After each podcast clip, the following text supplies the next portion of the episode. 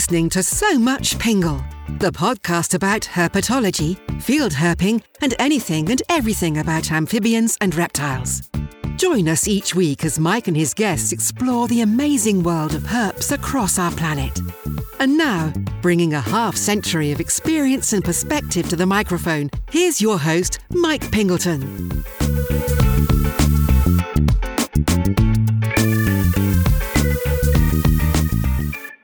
Hello, everyone, and welcome. Mike Pingleton here, and I am your host for these proceedings. And here we are with episode five. I hope you enjoyed the frog chorus soundbite at the top of the show. Those are pine barren tree frogs that I recorded in New Jersey a few weeks ago. And I got some great photos and videos of them calling as well. I stuck the frogs in there since they kind of relate to the topic of today's show. Before we get to our guest, I want to say thanks once more for all of the comments and feedback and suggestions. I really appreciate them. Keep them coming in. And a couple folks asked about the artwork for the show, the caricature of yours truly. Now, that was rendered by freelance and comic artist Ethan Kosak. He's Black Mud Puppy, all one word, on Twitter, which is pretty cool. If you need some quick and fun artwork done at a reasonable price, check him out on Twitter or hit me up for his email. Ethan has done hundreds of avatars for folks on Twitter, including me, mostly people in what I call science Twitter. I have a narrow focus on Twitter. I tend to only follow people in the sciences. It's a much nicer place that way. So now let's get to our guest. On today's show, we are reaching back into the golden age of snake hunting with a conversation I recorded with Peter Mooney this past January. I first met Pete in Peru a few years ago, and it wasn't long before I found myself thinking, wow, this guy has a ton of stories. And I soon realized that Pete is a natural storyteller and that he has all those stories to tell simply because he's done a ton of cool stuff over his lifetime. Last year, Pete and I visited Cuba with a small group of people, and we were roommates, which gave us a chance to get to know each other a little better. And I learned that Pete is a pretty chill guy, uh, like other friends who are world travelers, which is a good attitude to have when you visit foreign lands and nothing is cut and dried and all of your plans can go up in smoke. Yeah, Pete goes with the flow and he enjoys himself wherever he is. I knew I wanted to get Pete on the show after hearing stories about his herping experiences back in the days when it was called snake hunting in the 60s and 70s. And Pete grew up in New Jersey, and he grew up herping the New Jersey Pine Barrens. And later, he worked as a school teacher in Jasper County, South Carolina, just a rock throw away from the Okeetee Hunt Club. Now, both the Barrens and the Okeetee area are famous historical herping hotspots, and this guy was at ground zero for both of them. And when I had the opportunity to visit the New Jersey Pine Barrens for the first time a few weeks ago, I got to bump elbows with Pete on his home ground, and that was a lot of fun. Now, before we get to the interview, I want to point out a couple things. First of all, back in Peter Mooney's formative years, and mine as well, no one used the term field herping. You went snake hunting or frogging or turtling or something like that. It hadn't really been invented yet. And the term collecting was frequently used, even if you didn't collect any animals, although, of course, many people did back in those days. And the term collecting comes up in the interview so I want to make sure that you hear it in the proper context. We live in a different era now where field herping is an established recreational activity, and hey, even with a recognized name, that can make it into a book title. And these days, field herping is much like bird watching. And of course, for the majority of participants, collecting herps is no longer part of it. And on a side note, of course, we field herpers enjoy a tactile advantage over birders we get to touch and handle toads and turtles and New Jersey pine snakes, which makes field herping better than birding. Yes, I said it. Now go send me an email. My second point is about reciprocity. Over the years, I've noticed that a lot of people involved with herps end up making contributions back to the animals. They, they don't view it as a one way activity. Now, some people drag their butts into classrooms and other venues in order to educate the kiddos so that they don't grow up to be shovel wielding snake haters. And then I go back home, damp with turtle pee and smelling like snake musk. Other folks do bio blitzes and other kinds of surveys, and some do the hot and dirty work of restoring habitat. And some walk freezing beaches in the winter in order to save stranded sea turtles. And of course, some people do many of these things. Altogether, they give back as best they can. And as you'll find out in this interview, Peter Mooney is also in this group, and I'm proud to know him. So here's our conversation. Hello, everybody. Today we are talking with Mr. Peter Mooney. Hi, Pete. Good morning. How is everybody? well, I'm well. I, am excited to sit down and have a chat with you. It's uh, we've uh, done a number of trips together. Uh, currently, we're sitting in my hut in the uh, Peruvian Amazon, uh, but uh, which I think is this is your third trip down here to this area with with you guys. Yeah, it's my eighth trip to Peru. My fourth trip. trip. with Margarita Tours. Okay. and yeah. I've made other trips down here with uh, other groups, and you guys are the most productive by far. Not an official sponsor, but a friend of the show. Thanks, Pete, for that. anybody who comes down here and has a bad time, it's their fault. yeah, yes, indeed. And we also went to Cuba together, and we had a right. great time. Wonderful. Yeah, you were my Ruby, and uh, man, it was yeah. just super. Outstanding company, outstanding yeah. food, outstanding different look at life in Cuba. Yeah. And I was a former history teacher, and that always interests me. I like when yeah. I get to places, I like to see how the people in the countryside live when you learn how they live, you learn a lot about the country. Yeah, yeah, that's true. That's true, and it decidedly different uh, lifestyle for them. Oh, very, extremely. very uh, self-sufficient people. They're responsible people. Yeah, they have yeah. to be. You know, the things that we throw away, they recycle several times, and it it it makes you humble when you go home. I, you know the old saying, um, what is it? Do do with or do without. How does it go? Use it up, wear it out, do with or do without. You right. know, and they do that, right? They they just make everything last and make it work. So, yeah. very interesting trip. So so today I I thought we would talk about uh, Peter Mooney the the early years, and I don't mean you know third grade. I'm, I'm talking about uh, your experiences, how how you came into you know, being interested in amphibians and reptiles, and you have a lot, maybe a lot to tell us about the what we call the early days of snake hunting, because back then that's what we called it, right? Right. I was born and raised. I was a I'm a first year baby boomer, born and raised six miles from New York City in Teaneck, New Jersey, and wildlife there consisted of an occasional blue jay and squirrels, and the only snakes I could find with a lot of looking. The garter snakes and DeKay snakes, now brown snakes, were common. Uh, a few salamanders were fairly common. Water snakes and milk snakes were rare. Uh, and I was fortunate that my mom put up with it. And that was before fifth grade. When I got to about sixth grade or seventh grade, I ran into a big time snake hunter who changed my terminology of snake hunter to snake collector. He's uh, Nostrand, famous from Strictly Reptiles. He moved oh. to Florida mm-hmm. then. And through Ray Van Nostrand, I met other old time herpers, Gordon Johnston and Dick Bartlett.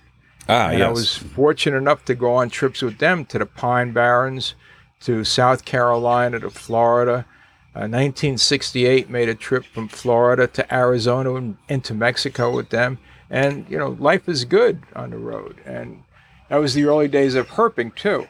You know, at yes. that time, uh, somebody sold a snake or traded a snake, it was not considered a bad thing to do. Nowadays, right, right. you need more sense in doing that. Yes, yes. Uh, you know, people used to over collect areas and destroy habitat. Everybody is more concerned about nature in general and about yeah. habitat in general. We, we've seen a big change, haven't we, in the oh. people's approach to observing amphibians and reptiles. There's not much of that bring them back alive stuff left, is there? I, I started collecting in Peru probably in the mid to later part of the 90s, and everything was done by boat because there was no cabins. So if you collected snakes and wanted to photograph them, you had to wait till you docked up the next day, and the snakes were released along the river.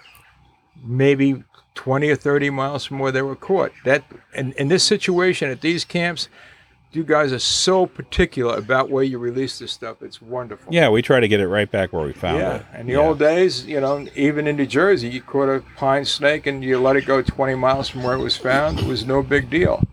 And I've worked with herpetological associates, and they've tracked snakes that were released and find out that snakes don't do well in New Jersey if they have to travel because they get hit by cars.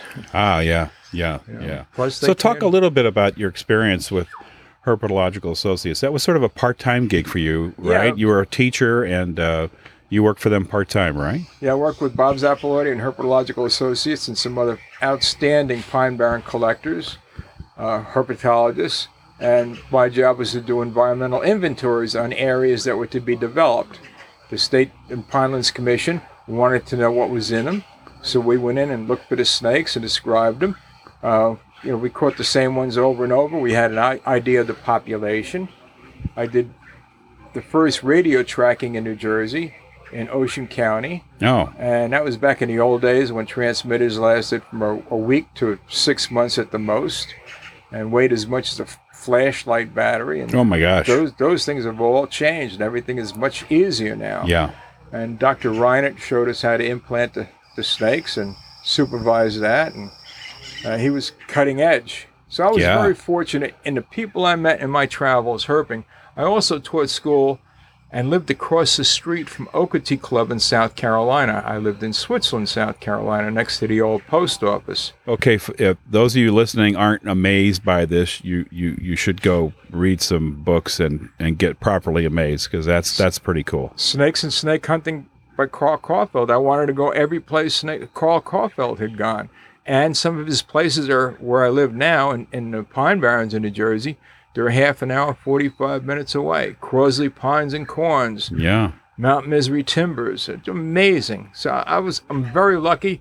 And especially on a trip like this where everybody is just amazingly good at nature.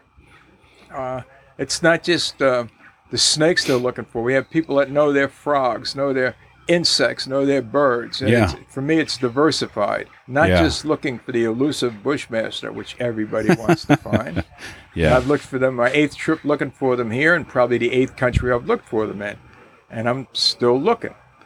But it, that's the fun part is looking. Yes. Yes. Indeed. Indeed.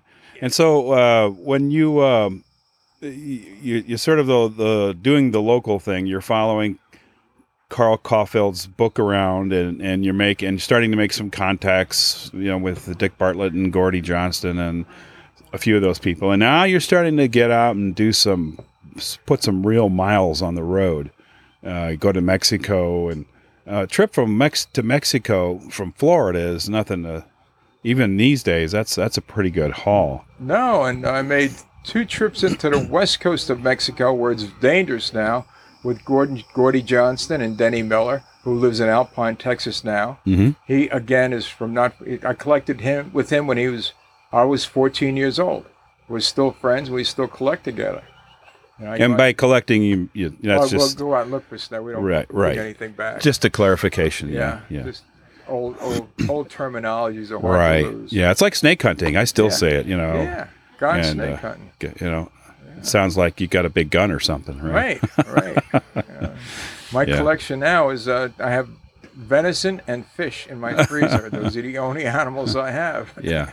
Well, they're tasty. So Yeah, and I don't have to feed them. That's the good part. yeah, They feed me. exactly. You Yeah. know, they all keep at the same temperature too. And w- one of the things that really makes makes trips with Mike and Mac great is the they're good people and they travel with good people. And you could be on a trip with the best herpetologists in the world and have a miserable time. Yeah. Well, that part of my job is to be the happiness fairy. Well, You you, know. do a good job. Anybody who can know. make me smile does great. Sure. I want to make sure everybody's having a good time and, and, and you know, and their dreams are being, you know, realized. So it's it's it's it's hard work, but somebody has to do it. yeah, and, and you succeed. Yeah. Uh, it's, it, So um, you have traveled all over the darn planet. well, I'll be making. I've been to Thailand maybe three or four times. Once herping, and that was two years ago, and I was with Ton and Tan, and it was wonderful. Two or three years ago. I'll Yeah. be joining them again in June. Yeah. So that's uh, Ton, uh, Tone Ton Travel. We're talking about Right. some friends of the show. They're really good, uh, really good wildlife guides in Thailand. So- excellent people, ex- excellent human beings. Yeah. Yeah. A couple of years ago, I managed to get to Trinidad and Guyana on a birding tour so I could look for herps.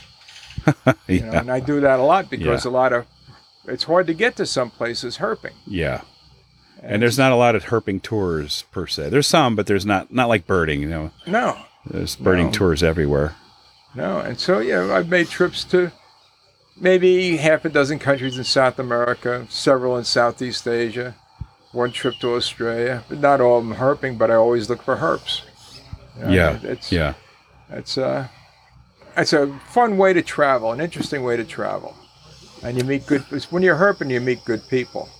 And you seem, uh, yeah, you do, you do, and and you seem very relaxed. You know, you're you're very comfortable in your surroundings. So, it you, it's to me, it's the mark of a seasoned traveler. You don't get too uh, bent out of shape by the weather, or you know, uh, whether it's really hot or you know whatever it is that's that's uh, affecting us. You just hang in there, and you're you're copacetic, You know, there's nothing I can do about the weather. right? Except, So I have to accept it. yeah, That's it. yeah, And the same with the insects. I have to accept them. yeah, You know, I do sleep with mosquito netting. I'm not that, you know, brazen not to sleep without mosquito netting. You know, bee stings bother me, but they go away. You know, Yeah. it's if you want to travel, you got to expect these things. If you don't Sure. like that, stay in New Jersey and put up with all the damn ticks they got some ticks there, don't they? with a lot of diseases. But, Yeah. You know, it- Isn't people- it funny that you know people think of the, you know, you come down to the rainforest or you go to Asia and you think, oh, the terrible tropical diseases you can get, and yet back home and you know in New England and the eastern United States, we have these ticks that are uh, and the tick tick-borne diseases that are just proving to be terrible things. There's at least five of them in New Jersey. You know. Yeah. Uh, I can't think of them offhand besides Rocky Mountain spotted fever and limes, and one makes you allergic to red meat, and I don't oh want yeah, that to happen. yeah, And there's a no, couple others, and then they have some nasty mosquitoes in Yeah. too, with EE, with eastern equine encephalitis, and some Thai tiger mosquito that carries something. oh yeah, yeah. So the world's a dangerous place, even in Teaneck, New Jersey. Yeah, especially on a driving on the highway. you know, I live in Forked River now, and it's growing. Like any place else in the world, everything changes more rapidly now than ever before. I am so far behind in technology. I finally got a flashlight with a switch on it, and it's, it's good. Yeah. It's, uh, So you also do some birding as well. Is, is yeah, that I enjoy birding. It's not my number one passion, but it gets me to places I can't go, and it's difficult or boring in New Jersey to, for me to bird in February and July and August. So I find other things to do to get me outside. yeah? If I stay home, I'll have to do dishes. This is true. Yeah. So you go other countries and other places where it's warm, and somebody else has the dishes to do. I make a yearly trip to South, start looking for herbs from South Carolina to Florida and back over a three week period. You know, and that's that's fun. Going Uh-huh. places I started going to in 1962, and uh, it's all changed, but it still beats sitting at home watching the news. That is true. And Do you have like a, a destination you haven't been yet? You, you you're really strong about going to? yeah, about 50 of them. and, you know, Can you narrow it down a little bit? Like Give us a couple. I want to get back to Australia. I'd like Ah. to get back to South Africa. I'd like to get to Madagascar. Uh, places like that. Did you do the the South Africa? Did you do the big um, megafauna? um, You know, lion, uh, lions and rhinos tr- type safari trip, or I went to South Africa maybe 15 years ago with a fantastic South African herper, Mike Peary. oh and yeah, it was an excellent, excellent herping trip, and we saw probably all big five. Oh wow, The big five, and they would call the big five because that's what the big game hunters used to go after. So now right, the na- nature people go after the big five. Everybody wants a picture of a leopard, a lion, a tiger, uh, not a tiger, leopard, lion, elephant.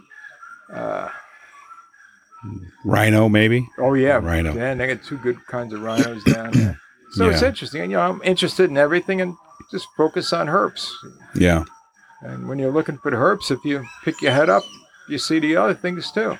Exactly. The bycatch is spectacular, right? Oh, it is. yeah, you never know when you're looking at an elephant and it could be a tortoise walking by. yes.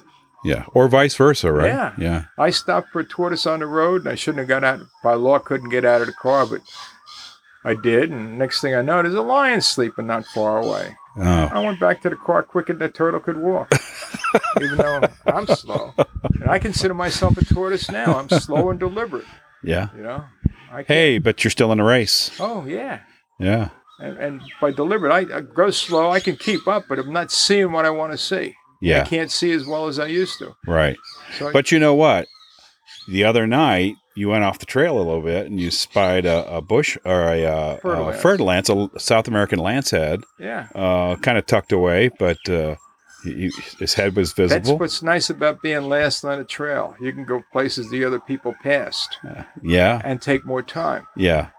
So you still got some. Uh, you still got some game. You know, you can still Yeah, see I- stuff. So you know, it's all about the enjoyment. yeah. And I've been on bird watching trips with some of these people.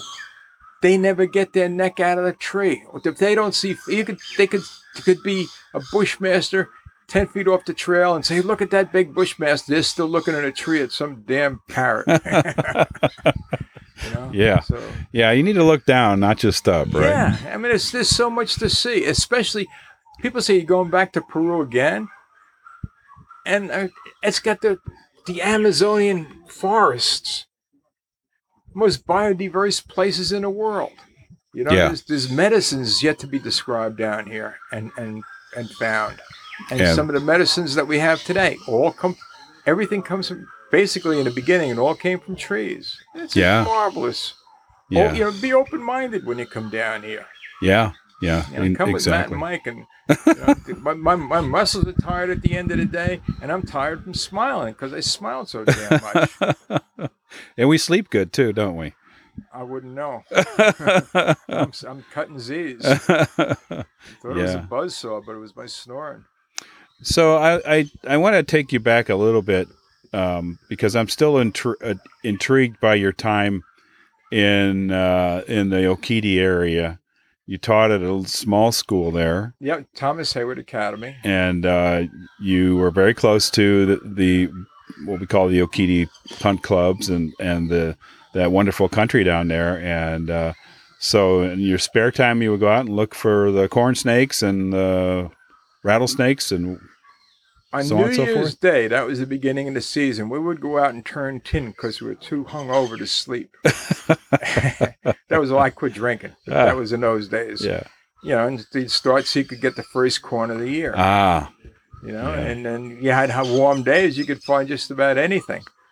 yeah. And uh, I started there in '62, and I still stopped by there. I hunted over 50 straight years. Oh wow, You know, that's amazing. Yeah. I that that's that's got to be a, you know, that's an exclusive club, you know, to do that. So yeah. yeah, And today, when you go back, it's all changed because of the the three major plantations down there were Okeetee Club, Good Hope, and Chelsea, and they were made for quail hunters, Yes. millionaire quail hunters. They had beautiful houses, lodges on them, or manor houses.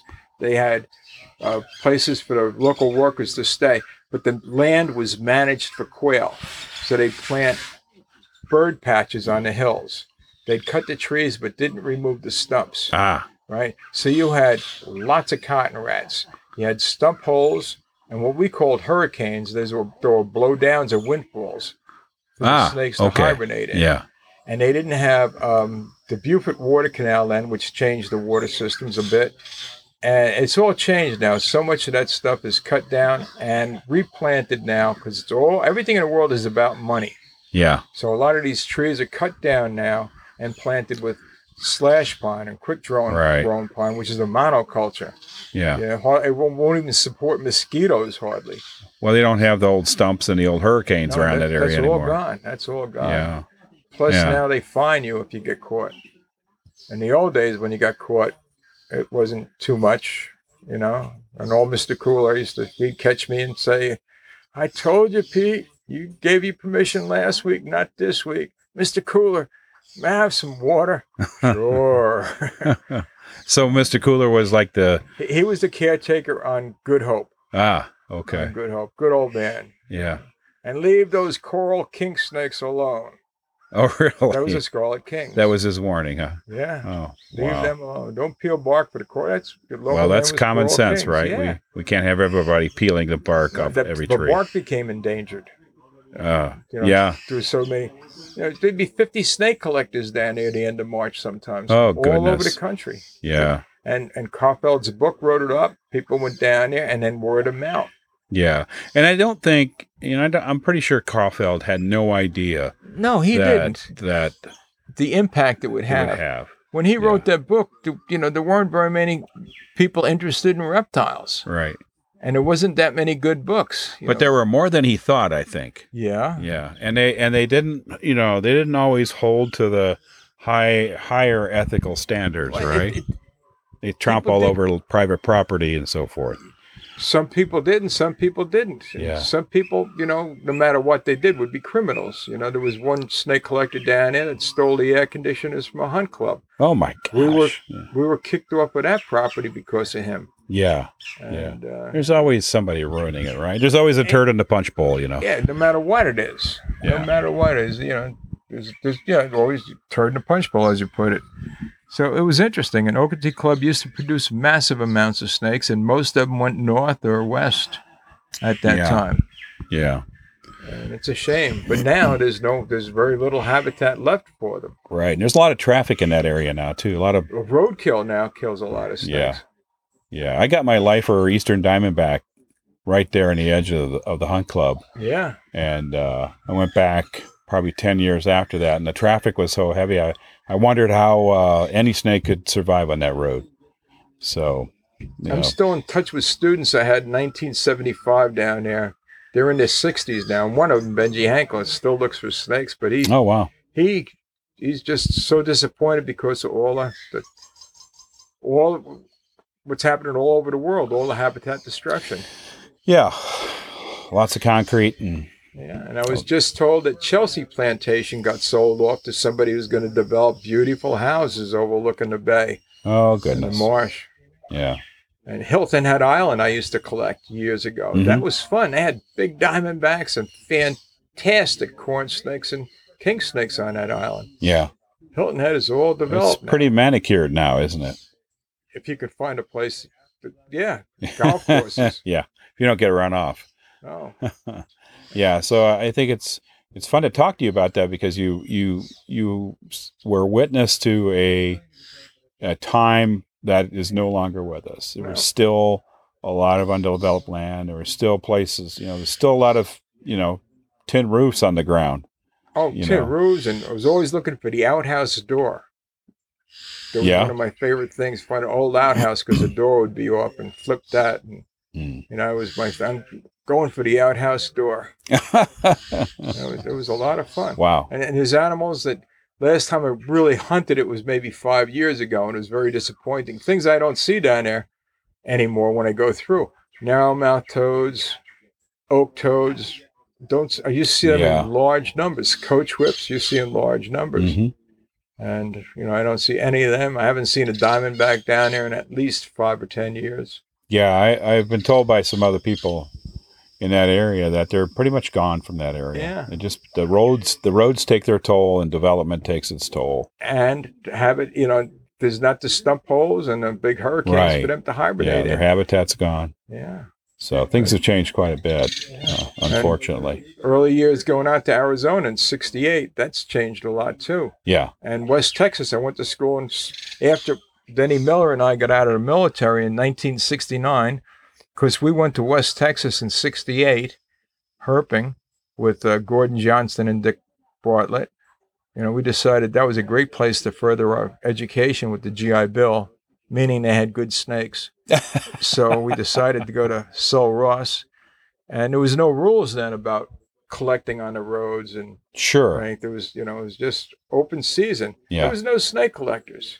No. I mean, you could ride the roads all night for a week and not see one other person looking for herps. That's amazing. That doesn't Anytime happen anymore. No, no. And it was a lot of fun. Do you uh, did you find the gray banded king snake out there? First ones we got, we got two one night in Langtry on the Loop Road, and then I went Oh. out Denny and I went out with the local man who picked up snakes, Bill Chamberlain. Chamberlain store. Yeah, Yeah. and we used to stay at his place, and Oh, uh, we went out with him another night and got Blair's king snakes, and it was it was wonderful. And the first gray phase we called Davis Mountain King Snake was just south of Alpine on Big Hill. And we Oh, didn't- yeah. We, we didn't know we were hunting road cuts and thought nothing of it. And now that's what people do. yes. Yeah. Yeah. That, that's about all people can do. Yeah. rock the- rattlesnakes and Blair's King, Alterna. Yeah. Yeah. So that and the trans Pecos rat snakes and Oh things yeah, like you that. go up to uh, the Boy Scout camp for them and the River Road for them. yeah. Those were the hot spots Mhm. The early '60s, early seven, late '60s, early '70s. So did you ever consider living out there? Um, No, know. too far from the ocean. t- you like the ocean? Yes, Yeah.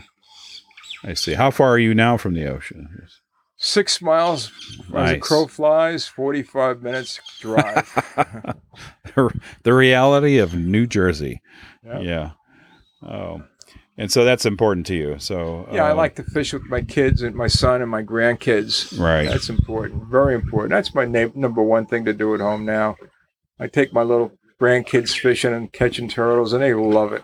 Wow. You know, so maybe, you know, it's a hell of a lot better than playing video games. Oh, sure. Sure. And they'll never forget you No. doing that, you know. Even when they grow up, they're like, You remember when old grandpa took us out? yeah. You know. Uh, the pictures I have down here, my anytime I'm holding something here, that's for my grandkids. Ah. Nice. Nice. Yeah. So it's that that's a little, that's a subtle indoctrination, right? Yeah. It's like, hey, want to see some wildlife? Yeah. Yeah. And I got, you know, pictures of them in natural, you know, situ situ picturations. But when they see the size of a smoky jungle frog you're holding, they can really comprehend that it's bigger Big. than the green frogs back home. Yes. Yeah. Yes. and those things are fun to Sure. to mess with a little bit, you know. Um, yeah. yeah. So, um, do you have any trips coming up that uh, that we ought to know about? What's your next destination? For sure, Thailand. Nice. And I think I may have one other. Oh, I'm trying for Madagascar, Oh boy, but uh, you've never the- been there, right? Never been there.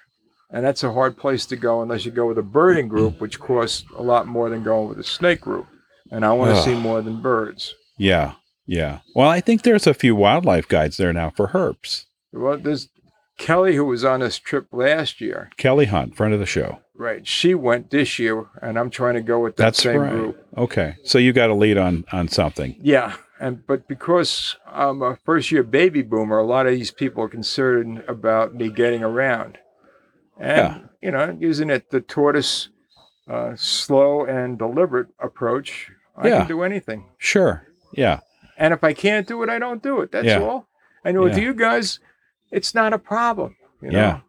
I I have ache. Stay back and relax. It- Yeah. No, no such thing as oh, you got to get out. We only have two more nights. It's you know, you, you know, you, you drank some Peruvian colon cleanser and you got to spend the night at home. It's not a big deal. Yeah. Yeah.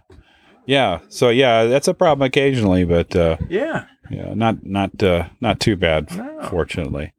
But yeah, you know, we uh, we read the room. We know, uh, you know, you're not you're not out for the sprint, and we have No. we have some hard chargers, Right. and let them let them go, and Right. uh, we can accommodate both. Right, We, we can we can do the tortoise and the hare, Right. And I, I can move fast, but I don't see. I can't see what I want to see. And I Right. like to, Yeah. you know, stay in the back of the Yeah. group and look off the trails. Yeah.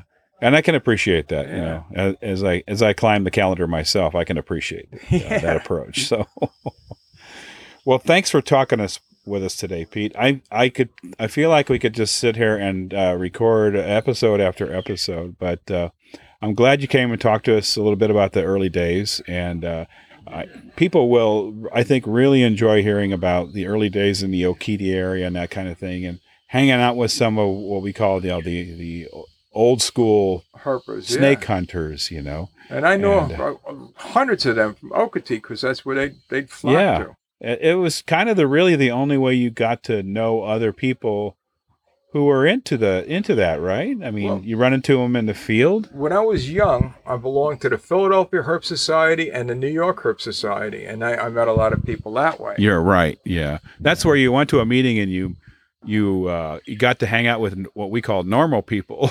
Yeah, yeah. you know, because everybody outside of this thought we were nuts, right? well, You know, some of us still are.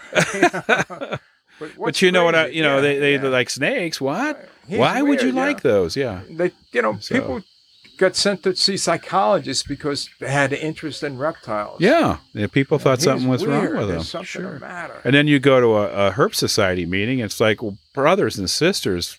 yeah, So nice to meet You're you. speaking and- the same language. yeah, yeah, yeah, And people, um, you know, I mean, you you know, you always have friction be- between some people, but it was a great place to to make new friends and and get new ideas for places to go. Right? I mean, that that was my experience. I'm sure it was. Oh, you hear yours. stories people come back with, and you want to go them too. And one thing I want to say about your tours, I see more snakes on them than ever before. In the old days, there was no cabins, nothing. We stayed on little boats. Or in 1998, I asked uh, the other day about my first birding trip to Ecuador. It was the first Christmas bird count in Iquitos. It was the only way I can get down here. I asked Devin, that was 1998. We slept in tents on platforms at Madre Selva. Wow. And I- was that the plat the floating platform? No, Oh, just we on ate, the ground. We ate our meals on the floating platform, and they had one set of back-to-back outhouses. So Nice. everything's improved. And it was only short. There was no bridges, just logs with sticks or poles in the ground to Yeah. cross. It's much more efficient today. More snakes on one of your trips than I saw on those early trips in a week Well, that's good to hear. compared to one night. Yeah. You know, here. Yeah. Well, we, you know, every trip we get a little better at some things too. We Yes. figure it out. And of course, we have the local guides, you know, like Emerson and Edwin, uh, that, you know, they, they really tip the scales in terms of helping us find hard to find species. And and it's wonderful being with those fellows. If I have a question about something non-herp, you know, about a plant, oh yeah, we use it for this kind of medicine, yeah. you know, Yeah. and they speak. Emerson speaks better English than me because I'm from New Jersey, and uh, just wonderful people also. Yeah. Um, and and another thing on your trips, you know, safety is the number one protocol. Safety Yeah. means a lot. You know, that snake is dangerous. You need help, leave it be. Have you ever been bitten by a venomous snake? Nope. Okay. So me either. And I, I, I hope to get out of this game w- scot free, right? I mean, no, that could uh, ruin a weekend. Yeah. could- and and a place on a trip like this, it could spoil it for a lot of people. yeah, yeah. Uh, it's a big, tr- it's trauma for so- everyone, right? Yeah. So safety is the number one Yeah. concern. Snakes, just catching them or photographing them, whatever, is is way up. You know. So as you were coming up, did you kind of learn? I mean, you obviously knew that these things could cause you great harm, but you you, you learned good ways to to de- handle them, or or you knew when when to handle and not handle. And, Yeah, well, keep body parts them. out of their mouths was number one. and, and the early books, the early books that were available to me were, were like snakes that were Ditmars' old books. One of the first books I got for a Christmas present was um, a Boy's Book of Snakes by Percy, Percy A. A. Morris. Morris. Yeah. yeah. And the old Conant's books, he had a, a hollow tube with a noose on the end Yeah. for noosing snakes. And you learn that that can hurt them, not, not Yes. only get you close enough. Yeah. I mean, it's the- good to get a museum specimen, but that's not what we're here for, Yeah. right? Yeah. And that whole business of pinning them down with angle irons and all that kind of stuff, that was, that was, uh, that's No, I seemed rather harsh, right? Yeah, and I, I've been carrying the same snake hook for over fifty years. Yeah, you have. Yeah, You just, uh, get a big stick and, uh, strap it on there and, and I use it as you know as a walking stick too. It's big and it helps keep me from falling. Yeah. And you know, might look odd, but amongst people like you guys, it doesn't matter. No. it works. Yeah. that's the important thing. Yeah. Those early books, you know, they had the the little cutter suction cups. Oh, yeah. You know, yeah. make the X over the fang marks. Oh, yeah. Things change. Yeah. I'm so glad we don't do that anymore. It didn't worth it. It didn't work worth a damn anyway. No, So- you, you get infected, gets chopped off. Yeah, exactly. You know, So because you got bit by a garter snake, you know, and you wanted to suck out the venom. Who knows? You know? They say Yeah. nowadays, like in New Jersey, the protocol for snake bite is car keys and a cell phone. Two most important Yeah. things. I agree with that. I agree with that. And snake bite's a whole nother show. There's so much to that. You remember when people were talking about, you know, using batteries to, Oh yeah, Take electric lawnmower and- shock. yeah, yeah, that was kind of Yeah. nuts. and also you know you need a good doctor too who knows what he's doing. Yeah, yeah, That's important. And like we're working for Herpetological Associates, I call Bob Zappalorti. He's got a list of who the best doctors are, which hospitals have antivenin, things like that. What was it like working for Bob? Wonderful, Yeah. wonderful. Did you learn a lot about uh, critters doing that? What was? Not only we learned a lot, and we developed a lot, a lot with the the state uses some of his old some of his methods or protocol now for the uh, consulting firms, the drift fences, the bog turtle traps. These were all developed by Herpetological Associates.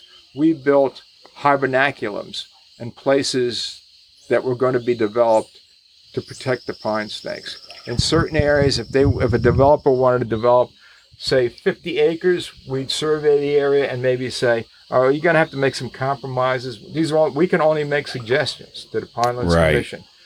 Leave this forever Wild, or get some other land and leave it Ever Wild." So it worked out rather well. yeah. The- I mean, you're you're you're up against a machine you you you can't win, so you might as well do, Do your best to protect the That's animals. all you can do. Yeah, I understand. That's all you can do.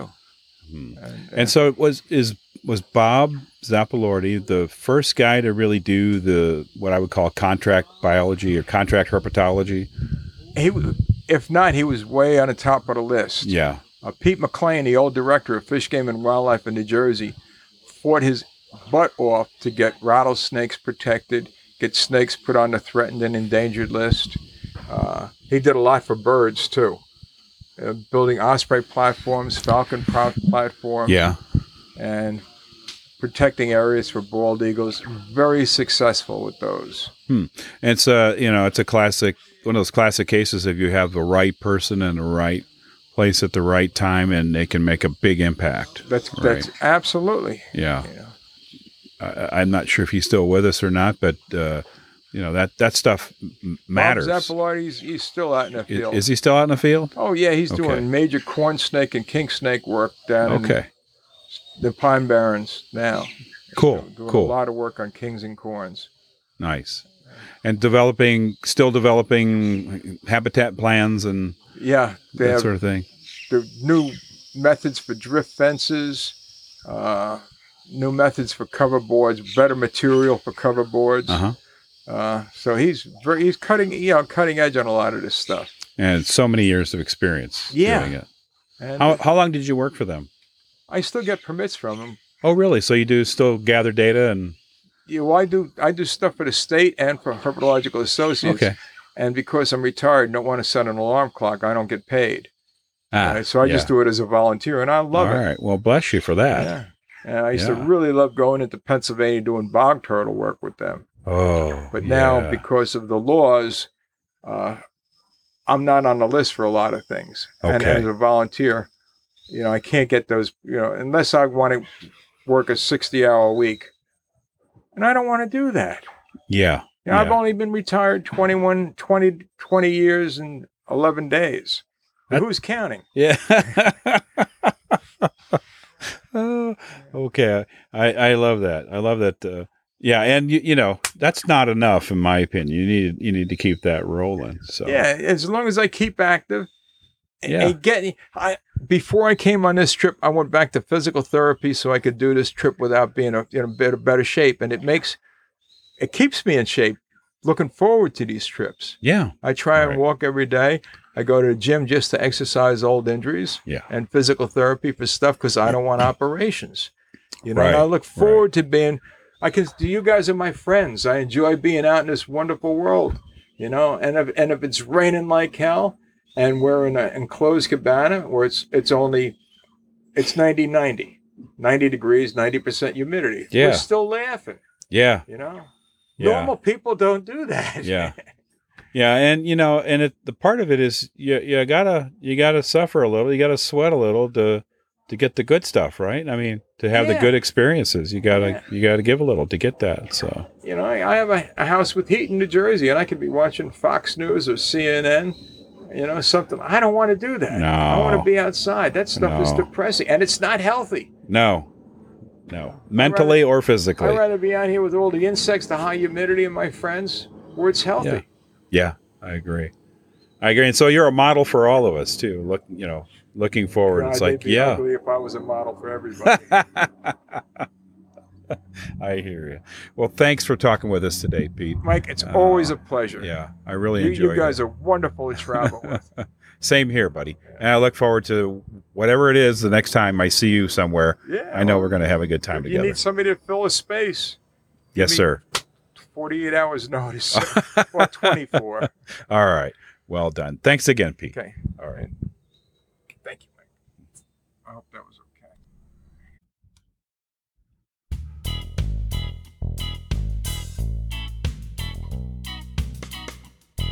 That's it for episode five. I want to thank my guest, Peter Mooney, for talking with me on a hot and sweaty afternoon in the rainforest. I really enjoyed our conversation, Pete, and I look forward to our next meeting, hopefully at some remote and cool place on the planet. If you want more flavor of the olden days when Peter Mooney and other giants herped the earth, get a copy of Dick Bartlett's In Search of Reptiles and Amphibians, or either of Carl Kauffeld's snake hunting books, or all three. See the show notes for more details on these titles. The podcast outro is a great place for an ask, which is where you request something from the listening audience. So, my ask for this week if you like So Much Pingle, please take a moment to rate the show on whatever platform you listen on. It really helps to bring a wider audience to the show, and I'll just say thank you in advance. Just a couple things before I go. You can find all of the recorded episodes and show notes at somuchpingle.com. And you can join the So Much Pingle Facebook group. You can also email me directly at so muchpingle at gmail.com. I'd love to hear from you. And in the meantime, please take good care of yourselves and don't forget to hurt better.